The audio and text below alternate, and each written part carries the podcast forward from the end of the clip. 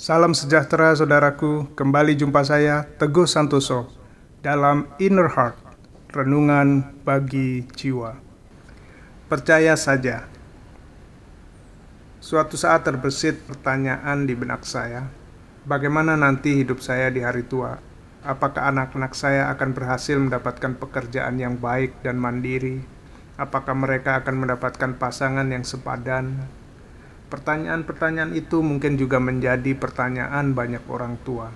Pertanyaan-pertanyaan itu dapat membuat seseorang cemas dan khawatir. Tetapi ada juga yang abai dan berpendapat, ke sera-sera whatever will be will be. Masa bodoh, biarlah yang akan terjadi, terjadilah. Lalu apa yang Tuhan katakan pada kita dalam situasi seperti itu? Saya yakin sama seperti apa yang Tuhan katakan kepada Yairus, itu juga dikatakan kepada kita. Dalam Markus 5 ayat 35 sampai 36 ditulis, Ketika Yesus masih berbicara, datanglah orang dari keluarga kepala rumah ibadat itu dan berkata, "Anakmu sudah mati. Apa perlunya lagi engkau menyusah-nyusahkan guru?" Tetapi Yesus tidak menghiraukan perkataan mereka dan berkata kepada kepala rumah ibadat, Jangan takut, percaya saja. Ketika tidak ada harapan, Yesus berkata, "Jangan takut, percaya saja." Di malam yang paling gelap, Yesus berkata, "Percayalah padaku."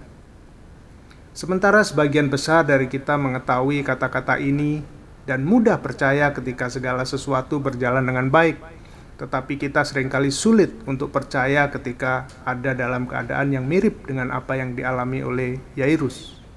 Ketakutan melumpuhkan kita, ketakutan mengendalikan pikiran kita, ketakutan mencuri iman kita.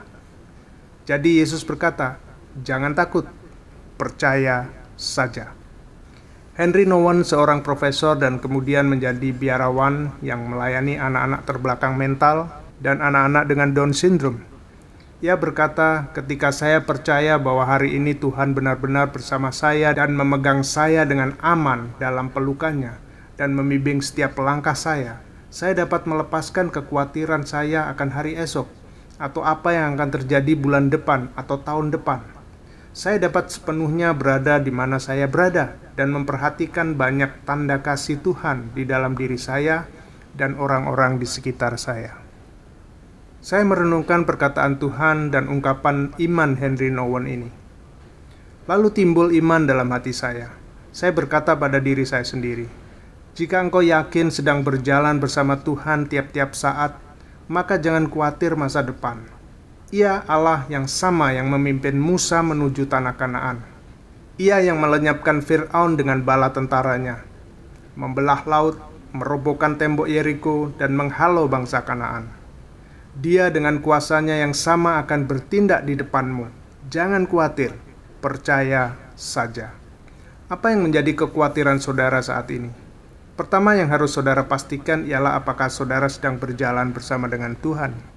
Ketika saya bertanya apakah saudara berjalan bersama dengan Tuhan, bukan menunjuk pada apakah saudara anggota gereja, rajin ke gereja, rajin memberi persembahan, sebab kekristenan bukan agama tetapi persekutuan dengan Allah yang hidup.